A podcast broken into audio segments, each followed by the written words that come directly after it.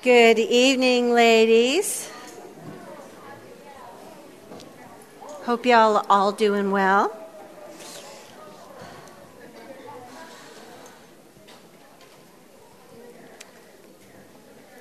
So this week we're going to find out the second half of our story in chapter 4. You remember where we left off last week? Uh, we had Sanballat and Tobias. boo. Yeah, I want to hear some boos. Boo. And their cronies began to call names and mock the Jews who were working on the wall. And when that didn't work, they began threatening physical violence. And of course, we see Nehemiah praying over and over again. He knows who can take care of this problem. But if that wasn't enough, the people began to complain and they were getting tired. They were working day and night and they were having to post guards to protect the workers. However, in spite of all this, the wall is now half built. And Sanballat now was really mad, and he is now threatening to kill them. So before we get into our scripture, let's pray. Heavenly Father, we would just ask that all the distractions of today, Lord, would uh, just fade away and we'd be able to focus on you and your word and your amazing examples that you have given us in your word on how to uh, just live daily lives Nehemiah is just a guy trying to get through the day and all the many trials and tribulations that he is going that he has been going through. And so, Lord, we want to know more and more of your word so that we can apply these things to our lives also. And so we give you this time. We ask you to bless it in Jesus name. Amen. All right. Chapter 4 verse 12. And the Jews who lived near the enemy came and told us again and again, they will come from all directions and attack us. Excuse me. So, just like before, which we studied last week, the people took their eyes off the Lord and began to focus on the problem, didn't they? And on several occasions, they came to Nehemiah with their fears. And their fears were not unwarranted, were they? I mean, can you imagine if every time you went to work and you weren't in the army or a marine or something like that, or you weren't a police officer, and you were threatened with being killed every single day, I think it would stress us out too, right? So we need to give these poor folks a little slack. And so it wasn't unwarranted. So Nehemiah took it to heart. Verse 13. So I placed armed guards behind the lowest parts of the wall in the exposed areas. So, in other words, in the weaker parts of the wall where an enemy could climb over or sneak around, it needed extra protection. And wow, isn't that a lesson for us? Those areas in our lives, and we all know what they are, where our walls aren't quite as high as they should be. In other words, uh, we kind of allow a little bit of that. Uh, that wall to be broken down because we kind of like having the enemy sneak in every once in a while. Let's be honest, we're just human. And there are certain sins that we enjoy, so, you know, our walls are a little weak in that area. And so, what a lesson here. We need to have extra guards on those places. Amen? So then he says, I stationed the people to stand guard by families, armed with swords, spears, and bows. Now, Nehemiah was taking the protection of the city very seriously. The people had armed themselves with swords, and that was for close fighting. You know, you'd have to be within three feet. He also had spears. What is that, eight to ten feet, you know, in case an enemy came came at them. And then they had bows and arrows, and that was for, you know, keeping the people away from their perimeter. so Nehemiah was being very thorough, and he wanted the workers to know that they were protected because he wanted them to focus on the work that God had called them to do.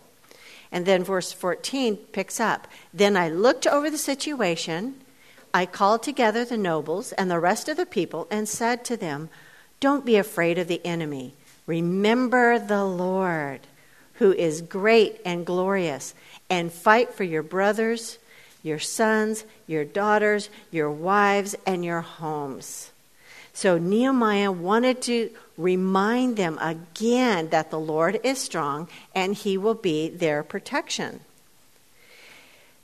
But I love that it says, remember your sons, your daughters, your wives, and your homes. There is nothing like personal loss to, to get you to, to rally the call, to protect. You know, whenever someone t- attacks your family you know, my family, when somebody attacks one of my children, whether it's verbally, hopefully not physically, because then Mama Bear will come out, but, um, but you know, you just, you immediately want to go to their defense, don't you? That's what we want to do as parents. And so that's kind of what, you know, we, we see here. You know, fight for your family is what is being said here. Uh, during World War II, the uh, Japanese had actually planned to attack the West Coast. And that would be San Francisco, Los Angeles, and those of us, you know, we're fairly near the, the port of Los Angeles, so that was a big naval base at the time, you know. We have San Diego, which has a huge Navy fleet. And so, I mean, we were just ripe for the picking there. And so the, the Japanese, it was part of their strategy you know as as unfortunate as that whole war was that's what they were that was their eventual plan. And so when the american soldiers found this out you know they said nobody's attacking attacking my my country my family. And so it was a real incentive for them to you know join the battle. And so that's what we kind of see here with Nehemiah. You know, he's saying we need to fight for our families. And so verse 15 then goes on to say, When our enemies heard that we knew of their plans and that God had frustrated them, we all returned to our work on the wall. And notice that it says that God had frustrated them. Because you might say, oh, well, what did God do there? You know, it was the people that rallied and they, they took up arms and stuff. Well, it was God who gave Nehemiah the wisdom to do that. It was God that helped him to carry out his plans. It was God always working behind the scenes in order to protect his people. And I kind of liken it to um, I remember making like Father's Day cards with my boys, you know, and how much work do we, you know, when they're like real little, like five and, and six, I mean, we have to do a lot of the work, don't we? Just so that it actually, you know, folds in half. And, and we do the writing. We do just about everything, and they put the glitter on it or something like that. And then they just beam like, look what I made, you know, when it was actually us all along, right? We kind of see that when they have their, their projects at school, you know, my boys had to make catapults, and of course we helped them. And of course they had the best catapult in the class, you know. But see, you know, that's just what we do. And I kind of look at, sometimes that's what our attitude is towards God. It's like, I did all this, and God's going, Oh, aren't you cute? You know, you know. yes, you did put the glitter on, you know, and so be careful not to take credit for our successes, when in fact it was actually God that was doing it. He really is, but nonetheless, the work it, it, worked and it scared off the enemies, and the people continued to be able to work. And then verse 16 and 17. But from then on, only half my men worked, while the other half stood guard with spears, shields, bows, and coats of mail. The leaders stationed themselves behind the people of Judah who were building the wall. The laborers carried on their work with one hand supporting their their load and the other hand holding a weapon. So they were alert at all times, ready to do battle should the need arise. And I can't help but be reminded of the whole armor of God, because that's basically what these guys were doing. I Man, they were armed, they were ready to go. But likewise, we have the armor of God. We should be ready to do battle at any time. Sorry, I had something fall over on my leg here. I'll show you in a minute. It's pretty exciting. But anyway, Ephesians 6 14 through 18 tells us, there, Stand therefore, having girded your waist with truth, having put on the breastplate of righteousness, and having shod your feet with the preparation of the gospel of peace, above all, taking the shield of faith, with which you will be able to quench all the fiery darts of the wicked one, and take the helmet of salvation and the sword of the Spirit, which is the word of God, praying always with all prayer and supplication in the Spirit, being watchful to this end with all perseverance and supplication for all the saints. See, that's our battle plan. Nehemiah got his battle plan that the Lord had given him. This is what God has told us to do. We're supposed to put on our armor. We're supposed to put on truth, righteousness, peace, faith, salvation. We're supposed to know these things. And those are our defensive weapons. But we also have the sword of the Spirit, which is our offensive weapon, which is the Word of God. And just like the Israel, Israelites, we need all of these, all of it. They needed to be ready to fight at any moment while they were working. And likewise, we must continue to do the work of the Lord, but always be ready to fight. How do we do that? Well, through the Word of God. Luckily, most of us, and I hope most of you, if you have a cell phone, you need to have the Bible app on there. So, yeah, I'm seeing some heads shaking. Yeah, I mean, how convenient is this, right? It used to be that we had to carry a small New Testament or something in our purse or carry, you know, lug around one of the heavy Bibles. Now we get our cell phone, we can look at it at any time. Do you realize what a blessing that is? I remember years and years ago, uh, I was at a pastor's wives retreat, and there was a guest. Uh, she had spoken at the retreat. And she was actually from Africa. And she says that it was driving her crazy the way we Americans would just put our Bibles on the floor. She couldn't believe it because to her, it was such a cherished thing. There wasn't a whole lot of Bibles to go around. So if somebody got a Bible, they cherished it. They just didn't flop it on the floor. You know, they would keep it wrapped up in fabric to protect it and stuff. And so it was really hard for her to see us Americans just, you know, we sit down, sometimes we'll drop the Bible underneath our table. I, I mean, I do it. You know, so I, and it really got me to thinking, wow, we do kind of take it for granted, don't we? But now we even have it easier. It's on our phones. So there's no excuse, ladies. You have your sword right here. So make sure you pick it up and use that sword. All right, verse 18. All the builders had a sword belted to their side. Uh huh, uh huh. We have it in our pockets or in our purse. Should the need arise. Anyone else, I mean, can you see the correlation here? But we are to work and be ready to give a defense. You remember what 1 Peter 3:15 tells us that we are to have a ready def- defense when someone asks us for the hope that lies within us? That's a ready defense, just like the Neum, um, just like the Israelites. And then the trumpeter stayed with Nehemiah to sound the alarm. Now, we're not talking about this kind of trumpet, are we? Now, this is where it gets fun. Okay, we're talking about these guys. Now, that's, this is a shofar, and it can be as little as four inches or four feet. These guys are big. Happen to have a couple of samples for you. Brought one, stole these from Jeff's office. Aren't these cool? Um, and they, you, these were turned into horns. There's something about the shape that the sound resonates. Now, First, I mean, this morning the ladies tried to get me to try to blow this. I cannot do it. And if I happen to do it, I mean, most of the time I just blow raspberries. so, wait a minute. Okay, that's pretty loud, isn't it? Okay. Woohoo! Got it. Anyway, um, so you can see how if someone's to blow that, oh, I have another one too. Now, this one's my size. I really like this one. And can you imagine a little four inch one? That would be like pocket size. You know, you keep it in your pocket. So, anyway, um, that's what they would blow should an enemy come. And the, the one story I love about this horn is the Battle of Jericho. We all know it. I mean, we sang the songs during Sunday school, right?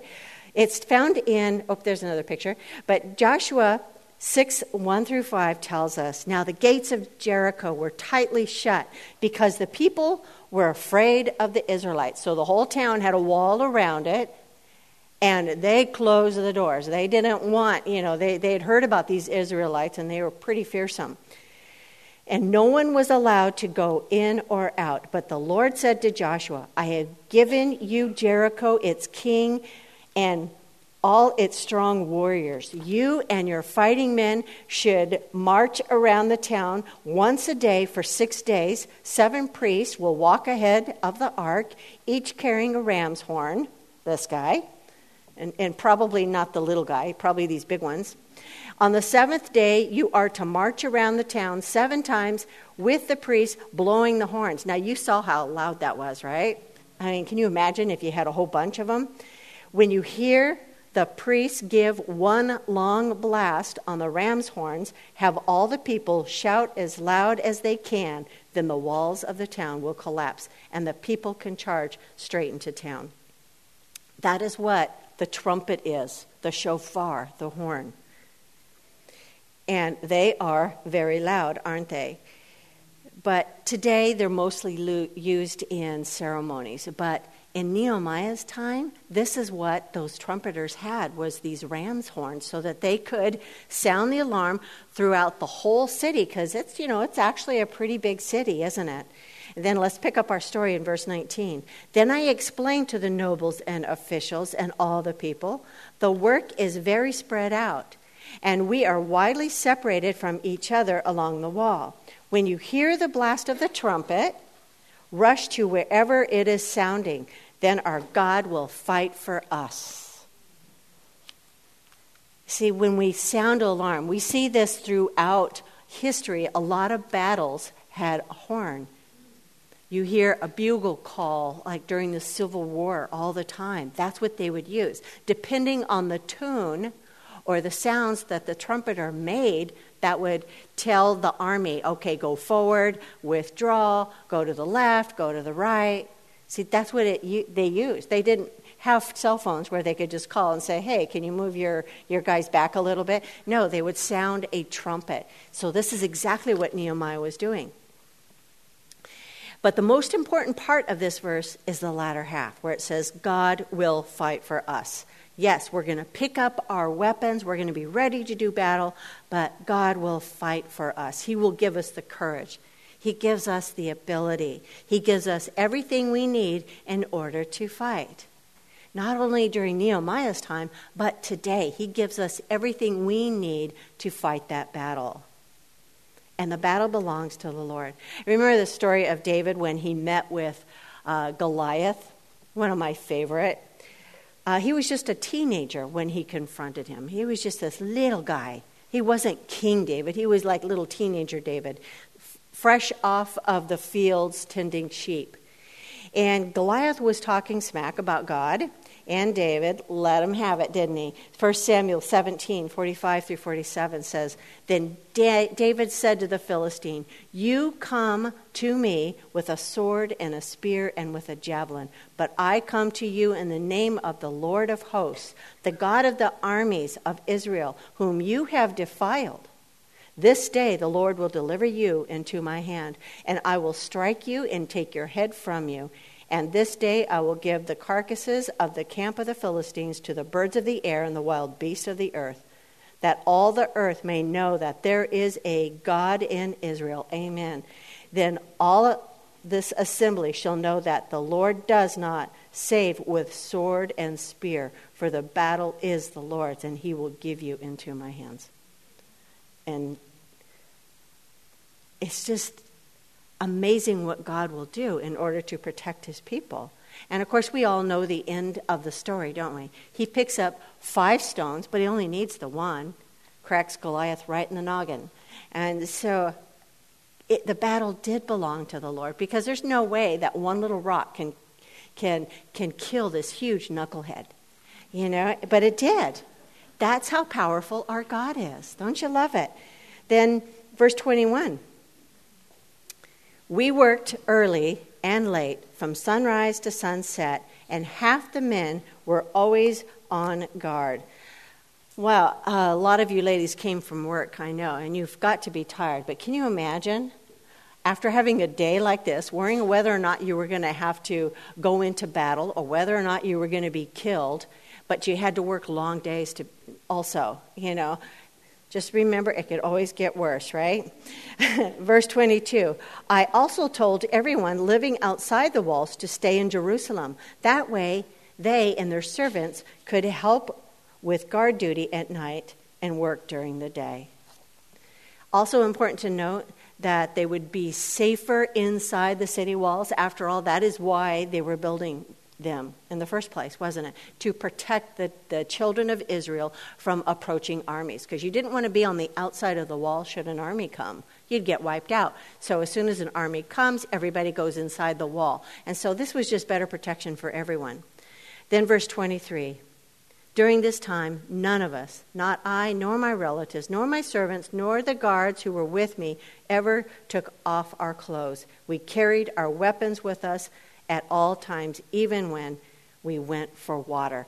So during this time, they were never caught where they could not go straight to battle. So they never put on their jammies or anything like that. So you wouldn't find them with their fuzzy slippers. Everybody was was sleeping in their armor and with their weapons and even if they went down to the stream they they went with full armor. So it probably got pretty stinky because they weren't able to take baths or anything like that. But that's what they had to do to defend the people. So what key lessons can we learn from this week's study? Uh, the first one i came across was don't be fearful. It is said that fear and faith cannot live in the same heart. And I'm not talking about an occasional you get overwhelmed and fear creeps in. I'm talking if your fear defines you. If you are known as a fearful person, the reason why you're fearful is because you are not trusting God. You need to have the faith that God will take care of you. Just like the children of Israel had to have faith that God will take care of them. 2 Timothy 1 says, For God has not given us a spirit of fear, but of power and of love and a sound mind. The children of God do not have to be fearful of anything, it doesn't matter what it is. God's got this.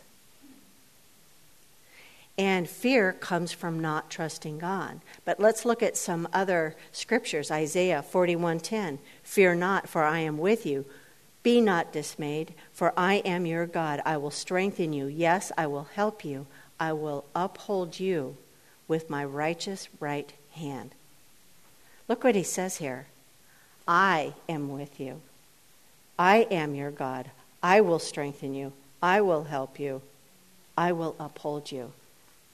It never says you have to do all of this. He says, I will do this for you. Isn't this a wonderful promise? He will strengthen you. He will give you the faith, in other words. If you struggle with faith, ask Him, He will give it to you. And then let's look at Psalms 34 4, one of my favorite. I sought the Lord, and He heard me, and He delivered me from all my fears. Not some of them, all my fears. So, what is the key point here? I sought the Lord. So we need to ask ourselves are we seeking the Lord? When we're being fearful, are we seeking the Lord? And how do you seek Him? Through prayer, spending time with, with Him, talking to Him, expressing your fears to Him, and then, of course, getting into the Word. The more we read about our Lord, the more we study about Him and how much He loves us and how faithful He is, our faith begins to grow. Our faith in Him begins to grow and that fear begins to dissipate. It also says we need to seek after him or be, uh, pursue him, is another word, chase after him. See, we must truly seek after the Lord, and it is then that you are rescued from your fear. We can't just say, you know, I kind of want to hang on to. My fear defines me sometimes. I've actually heard a lady say that. And it's like, wow, that's so tragic. Fear shouldn't define anyone, especially if we're the child of God. So remember, if you're struggling with faith, all you need is a little mustard seed. just a tiny seed, and it grows into a very large tree. Sometimes our faith is so tiny, but as we depend on Him more, as, our, as we put our faith in Him more, our faith grows. And pretty soon, it's this huge tree. Remember that. All we need is a little bit. He says, I'll take that and I will grow that. I will show myself faithful to you. And as you see his faithfulness and his love and his grace and his mercy towards you, that faith begins to grow. That's the glory of it. And of course, ask him. Say, Lord, I am really struggling with faith right now, so please give me more faith. And he always honors that prayer because he wants you to be faithful. Without faith, it is impossible to please God. So, of course, he's going to give you the faith. Remember to ask for it. Second point be prepared. Children of Israel, they were really prepared, weren't they? Now, we've already looked at the verse about being ready to, and having a defense should anyone ask you about, uh, about your faith. But Ephesians 6 11 and 12 says we need to be ready for another battle. Put on the whole armor of God that you may be able to stand against the wiles of the devil. For we do not wrestle against flesh and blood, but against principalities, against powers, against the rulers of the darkness of this age, against spiritual hosts of wickedness in the heavenly places. This is in our little study sheets, but look at what we're facing here. Does anybody think that they can face this army on their own? Of course we can't. We need our armor. We must have our armor. But let's look. What is the wiles of the devil, anyway? Simply put, they are tricks to trap you. He sets snares and all sorts of traps in order to get you to fall in whatever nefarious plans he has for you. I'm reminded of a fishing lure and Jeff and I love to go fishing up in the Sierras. And depending on whether or not we are fishing in a creek or fishing in a lake, will determine what kind of bait we put on our line. And so if it's in a creek, you know, they really like the worms. So we'll throw a worm in there and they'll bite it. If we're in a lake, they really like the little shiny lures. They're not, you know, gooey like a worm. I kind of prefer the the, the lures. So, you know, but they're shiny and they sparkle, and sometimes they'll bite that. But you see, they won't bite something that doesn't appeal to them. If I was to throw a deep sea a lure out in the middle of June Lake, you know, they would look at it, you know, it'd be like this 12 inch uh, fake rubber squid, which would be really appealing to a marlin out in the, in the ocean, but it wouldn't be appealing to a trout, right? So the point is, the devil knows exactly what kind of lure to throw out. Okay, he knows what you'll bite on. So be careful. He sets those those lures out there. You know, he, he knows how your mind works. And he's very good at it because he's been doing this for for a long time. And it's always worked. You know, that's one thing. We're so predictable. It's like we'll always bite that lure. So be careful, be mindful of it. 2 Timothy 2 25 and 26 tells us gently instruct those who oppose the truth. Perhaps God will change those people's hearts, and they will learn the truth. Then they will come to their senses and escape from the devil's trap, for they have been held captive by him to do whatever he wants. That's what happens. This can happen to us. We can be caught in his trap and be held captive by him. Let's look at what else we need to be prepared for, though. Principalities, powers, rulers of the darkness of this age, against spiritual hosts of wickedness in heavenly places. That sounds real scary, doesn't it? I wouldn't want to do this without the power of the Holy Spirit. We must put on our armor. We must depend on the Lord for our battles. Ephesians 6:13 tells us therefore put on every piece of God's armor so you will be able to resist the enemy in the time of evil. Then after the battle you will still be standing firm. I love that. We need to put on our armor. Notice it says God's armor. It's not anything that we do. This is God's armor. We can't do anything of our own strength. No matter how strong you are, no matter how long you've been walking with the Lord, you still need to put the armor on. And we put God's armor on, the enemy won't be able to get in. And this is a perfect entrance to our, our last point, and that is the battle belongs to the Lord. The more I walk with the Lord, the more I understand this concept. And the fact that I am way out of my league in the spiritual realm, I must depend on Him. I must rely on Him to fight for me. I can't do any of this on my own. 2 Corinthians 10 3 through 5 tells us, For though we walk in the flesh, we are not waging war against the flesh. For the weapons of our warfare are not of the flesh, but have divine power to destroy strongholds. We destroy arguments and every lofty opinion raised against the knowledge of God and take every thought captive to obey Christ. We can't do anything without Him. And when we are relying on the Holy Spirit, we can do everything through the power of Him. If we try, the outcome is never good. And there's a story found in Acts that would almost be funny if it weren't so tragic and scary. Acts 19, 13 through 16 tells us a group of Jews was traveling from town to town, casting out evil spirits. They tried to use the name of the Lord Jesus in their incantation, saying, I command you in the name of Jesus, whom Paul preaches, to come out. Now, seven sons of Sceva, a leading priest, were doing this. So these guys, you know, they should have known what they were doing. But one time when they tried it, the evil spirit replied, I know Jesus and I know Paul, but who are you? Oh my goodness, that would be scary, wouldn't it? Then the man with the evil spirit leaped on them, overpowered them, and attacked them with such violence that they fled from the house, naked and battered. Wow. That's what happens when we try to do it in our own flesh, in our own selves. Be careful. They, they failed because they didn't even know who Jesus was. They just thought, well, if I just use Jesus' name, that all will be better. But they didn't understand. The, the demon didn't even recognize these, these men as children of God. So they couldn't. They didn't have to obey them.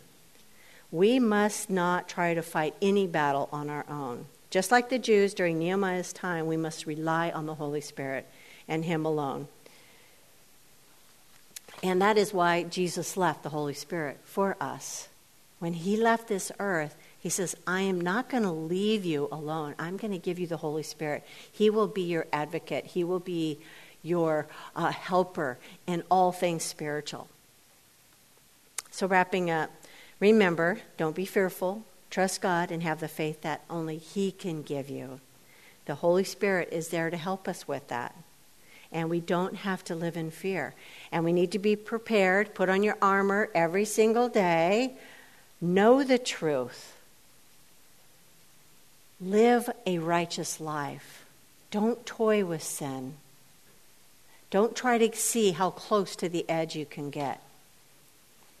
Uh, a few years ago, Jeff and the boys and I, we decided to hike up to Half Dome in Yosemite. Now, this is a, an amazing, it's just one big giant rock, and they call it Half Dome because it's half a dome. And you can hike to the very top through the back. And then it's like this sheer cliff on the face of it. If you've ever been there, you know what I'm talking about here. I mean, it is really, um, when you look at it, it's a very magnificent. And so we got to the top of it, and Jeff and the boys, they thought it was really cool to stand on the edge. Now, mind you, it's 2,000 feet down, right? So a gust of wind comes, they could just they could just fly right over the edge. But you know, me being the scaredy cat I am, you know, I'm crawling up to it and I'm peeking over the edge. You know, sometimes we do that with sin, don't we? We want to see exactly how close to the edge can we get. only to find that, wow, you know, I, a gust of wind comes, and guess what? You're, you're over the edge. Of course, you know, I got my family back. I said, okay, you know, that's enough. Everybody back away from the edge of the cliff, you know. But we sometimes do that with our spiritual lives, don't we? We want to see exactly how close we can get to the edge before we fall over. So don't do that. And rely on the gospel. Remember always that Jesus died for you. Ask for faith if you struggle in this area. Trust God when He tells you you are saved. It's a promise. If you receive Jesus Christ as your Savior, you are saved. All this is available to you. And don't forget to take your sword out, not just go on Instagram. and remember, the battle belongs to the Lord. Don't try this alone. Do not trust in yourself, especially in this world when it's all about self promotion. You know, it's like, you know, I'm strong, I can do this on my own kind of thing. That's kind of the attitude of the world today. It's not so in God's kingdom. I will leave you with an amazing psalm found in Psalms 27, and I'll read to you verses 1 through 6, and it just wraps this up so nicely. It says, The Lord is my light and my salvation. So why should I be afraid? The Lord is my fortress, protecting me from danger. So why should I tremble? When evil people come to devour me, when my enemies and foes attack me, they will stumble and fall. Though a mighty army surrounds me, my heart will not be afraid. Even if I am attacked, I will remain confident. The one thing I ask of the Lord, the thing I seek most, is to live in the house of the Lord all the days of my life, delighting in the Lord's perfections and meditating in his temple. For he will conceal me there when troubles come. He will hide me in his sanctuary. He will place me out of reach on a high rock. Then I will hold my head high above my enemies who surround me. At his sanctuary I will offer sacrifices with shouts of joy, singing and praising the Lord with music. So remember that. When you're caught up in fears, when you feel like you're surrounded by enemies, look to the Lord. Read, especially this Psalm 27. It's an amazing psalm. It will encourage you. Always depend on the Lord. Amen. Let's pray. Our Heavenly Father, there is so much to gather from this amazing scripture. But most importantly, how much we need you. So, Lord, help us to depend on you for everything that we need. Fill us with your Holy Spirit so that we can be guided through this life, through the trials, through the scary times, Lord, when we feel overwhelmed. Lord, you promised that you did not give us a spirit of fear. And so I would just ask that if any woman in this this room tonight is just overcome by fears, that you would even now minister into her heart. Would you pour out your mercy and your grace, Lord, and peace in her life so that she will know that you will take care of her no matter what happens. And so we love you, Lord. We thank you. We ask all this in Jesus' name. Amen.